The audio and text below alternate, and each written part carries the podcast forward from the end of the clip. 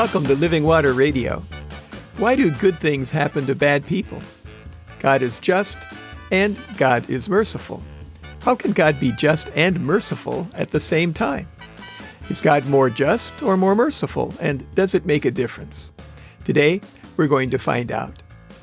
My name is Pastor David Berkedal. My wife, Reverend Sally Welch, is co producing this podcast. Sally is a Christian Church Disciples of Christ United Church of Christ ordained minister focusing on ecumenical and interfaith ministry. I served Lutheran Christian congregations in Compton, California, and in San Dimas, California for over 40 years. Today, maintaining our yard is my gym, and I'm active as a volunteer in the leadership of the more than 100 Evangelical Lutheran Church in America congregations in our area. Between the two of us, we have over 80 years of ordained ministry experience. Check out our first Living Water Radio podcast, number zero, Welcome and Introduction, for more information about us and this podcast. It's been said that there are two kinds of people in the world those who divide the world into two kinds of people and those who don't. So let me be clear that when we speak of good people and bad people, we are speaking about generalities, even though most people would say they were in the good group if you ask them. But most people would be wrong. The last words of the 16th century church reformer Martin Luther, speaking of our standing before God, were We are all beggars. This is true. We are all separated from God by our sin. Paul writes in Romans chapter 3 verses 22b through 25a, for there is no distinction, since all have sinned and fall short of the glory of God.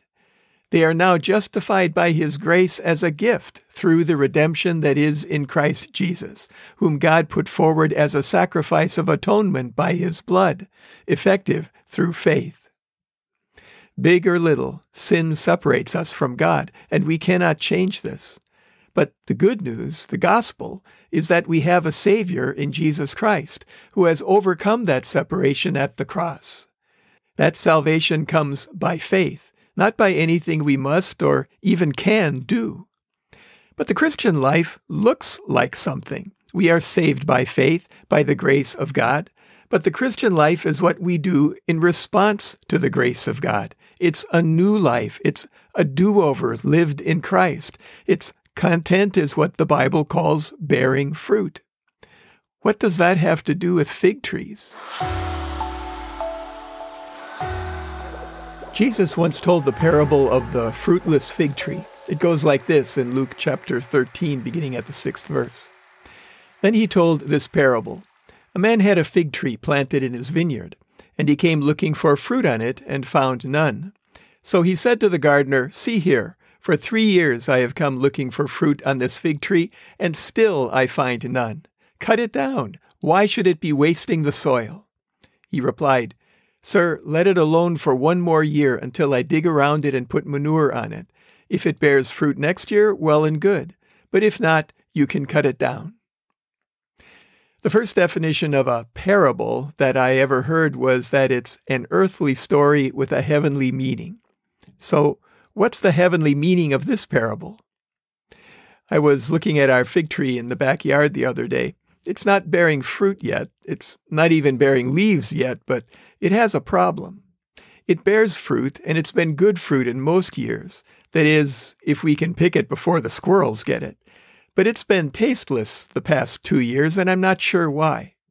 This year, we started cutting the tree way back, and I found some fig tree food at a local nursery, and I dug around the tree to aerate the soil, so I'm hopeful that this year will be better. Jesus describes a similar approach to fig tree health in this parable. He tells it right after he tells a couple of stories about being ready for God's day of judgment. The owner of a vineyard found no fruit on the fig tree he had planted in his vineyard. Again. In fact, he had found no fruit on it for three years. But rather than cut it down, the owner hears the caretaker's advice to him to give the tree what it needs to bear fruit.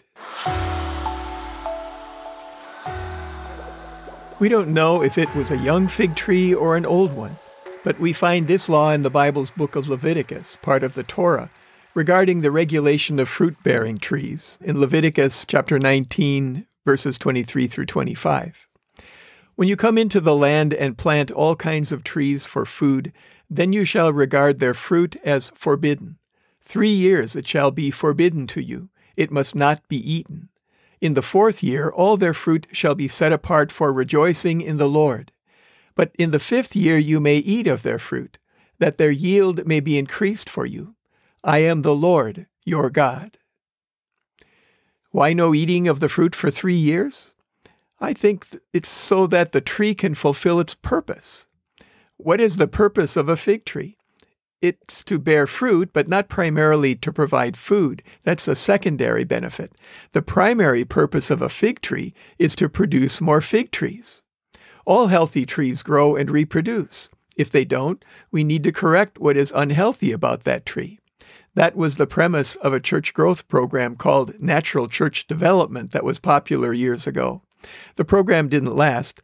Programs don't grow churches, people do, people guided by the Holy Spirit.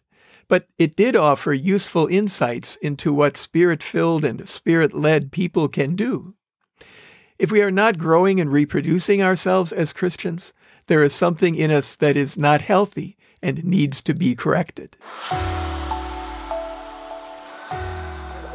If God were bottom line oriented, he would just remove us and replace us with someone else. But in this parable, God instead provides us with everything we need to bear good fruit. And one hopes that another year without fruit would be greeted with the gift of another year of being given what we need to proclaim the good news and to be the means by which God opens people's hearts and leads them to life and salvation. God seems to be more merciful than just, but Someday the judgment will come. There is an end, and it's coming.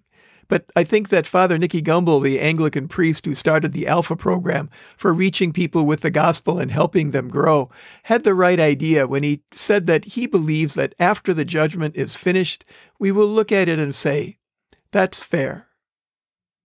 Some say that even today a judgment is taking place. Christianity is in decline in the United States and Europe, but it's booming in the southern hemisphere, in Africa and South America, and in many countries in Asia, and even in places in India where it is heavily persecuted. We can't change that, but we can be the means for change. How can we be ambassadors for Jesus Christ right here and right now? How can we be the means by which the good news of Jesus Christ rules in people's lives in the West? What can we do to be the means by which God acts here are seven possibilities. First, share your story with friends and family members, whatever the cost. We have accepted the price of tolerance. Keep your beliefs private and we'll tolerate them. That has to stop. How did you become a Christian? Or why do you remain one? Share your story often. Second, we can demonstrate a superior alternative to the world around us. What do we offer people who are looking for a better life? The church is not a social club or a friendly family or a social justice agency or any of the popular models for being the church today, unless it is first the body of Christ, with Christ as its head. That means Christ is the church's face and its brain, its senses, and its leadership. May Jesus be what we present to the world. Third, the church says that it offers transformed lives, forgiveness, and change for the better. What is the mechanism by which we expect that to happen in our churches, and how do we provide for it? Fourth, we live in a world in which more and more people, especially younger people, only have, at best, a foggy idea of what it means to be a Christian. At worst, they see Christians the way they are portrayed on the news and in other media greedy, perverse, haters who desperately cling to their imagined past. Ross Douthat suggests that two things have brought the church out of periods of decline in the past holy living and the arts. Paul's description of the transformed life can provide both a model for holy living and a source of inspiration for the arts in Galatians chapter 5 verses 22 to 23. By contrast, the fruit of the Spirit is love, joy, peace, patience, kindness, generosity, faithfulness, gentleness, and self control. There is no law against such things. Make us known for that. Fifth, be ready to go on defense. As Peter writes in 1 Peter chapter 3 verses 15b to 16a, always be ready to make your defense to anyone who demands from you an accounting for the hope that is in you, yet do it with gentleness and reverence. For example, what would you say to a person who finds out that you go to church and asks, What is a Christian? If you don't have an answer, I'd like you to think about that this week and put it together in a short, meaningful, and accurate way. Or if someone says that they don't believe in God, say, Tell me about the God you don't believe in. Chances are that they have some weird and inaccurate ideas about who God is. Sixth, be ready to go on offense. If you're not sure if someone you meet or know is a Christian, ask them straight up Have you heard about Jesus? If that person says no, how would you reply? If you don't know, think about that too. Be ready. Or you may know people who used to consider themselves Christians but don't anymore. Get to the root of what may actually be or may not be their faith. As pastor and author Tim Keller says, when people tell me that they once were believing Christians but now have rejected it all, I often ask them, after long, close listening, why they originally believed Jesus rose from the dead, and how they came to decide that he now didn't. They usually say it's a helpful question. Seventh, put your resources into youth ministry. Jesus taught adults and played with children. We do just the opposite, as they say. According to the Barna Group, 94% of people who come to Christ do so before their 18th birthday even in churches without many young people, enrichment programs, tutoring, mentoring possibilities, service projects, service hours, and other opportunities can bring young people to the church and position the church as a place that cares about children and young people. I went to a gas station in La Verne the other day. The price for a gallon of gas was $5.70 cash and $5.76 credit. Diesel was 614 and 620. This is after prices had gone down over a few days. On the other hand, if you pay $3.75 for a grande 16 ounce coffee at Starbucks, you're paying $30 a gallon for coffee. And nobody thinks twice about that. Perspective is everything. Does it make a difference that God is more just or more powerful? It would if God could be only one of two things but God is God and can be anything and all things at once. We, both good and bad people, are saved by God's unearned and undeserved grace.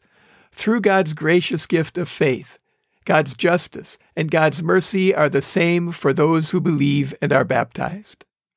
Jesus said in Matthew chapter 5, verse 43 to 45, You have heard that it was said, You shall love your neighbor and hate your enemy. But I say to you, love your enemies and pray for those who persecute you, so that you may be children of your Father in heaven. For he makes his sun rise on the evil and on the good, and sends rain on the righteous and on the unrighteous. If we can live in a world where coffee costs five times as much as gas, and we're okay with that, is it that much more difficult to accept the generous incongruity of God's grace? The grace that God calls us to express in love, even of our enemies. It's just a matter of what we value. God's grace is free, but it isn't cheap. As Lutheran pastor and theologian Dietrich Bonhoeffer, murdered by the Nazis, pointed out, it comes at a price paid by Jesus on the cross. And that means that God's grace has consequences. It means that our transformed Christian lives are now lived sacrificially for the sake of others because we want to, because that is who we are. God gives us the Holy Spirit like streams of living water to feed and nourish us and to do everything we need to bear fruit in this life and in the life to come experience the perfected presence of God.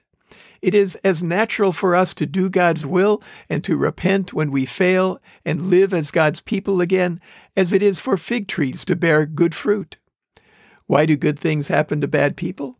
because God seeks all people to turn to Him and live, to be transformed, to be saved, to repent and turn toward God, to receive the benefits of His ongoing care, so that they bear good fruit for the benefit of the world and to the glory of God. Today, let's remember to pray for all those who have yet to get their vaccines and their boosters, because they are most at risk to themselves and to others. And let's remember to pray the Lord's Prayer sometime today, the one that Jesus taught us. If you don't know what that is, contact us at the Revs David and Sally at gmail.com or send us a tweet to at David and we'll send it to you. Send your prayer requests to either of the same addresses and we'll include them next time. Send your comments there as well. As always, we encourage you to stay hydrated. Open your heart to receive the living water from the source, God's self, the living presence of the one true living God, the God who gave himself on the cross so that all who believe and are baptized might be restored to the living relationship with God for which we were created. Remember your church. Identify one if you don't already have one. Ask a friend about it or a family member. Google it. Contact the pastor. When you have a church, go to or tune into the worship service they have available. And support your church financially so that it will be fully functioning as we move now out of the variants and back into the new normal.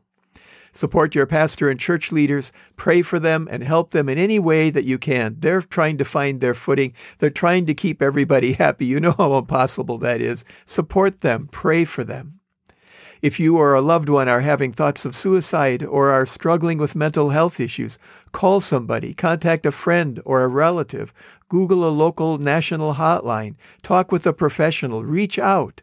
You are not alone. There are people around you who will walk with you through this dark time and into the light. Wear a mask when you're outside your home, practice social distancing, wash or sanitize your hands regularly, get your vaccine. It's the one thing you can do to keep lowering the curve and to literally save lives. Do it for the sake of others. Avoid crowds if you can, and be outside if you have to be in a crowd. Be kind to everyone you come into contact with, especially those who are sacrificing their security to provide for yours.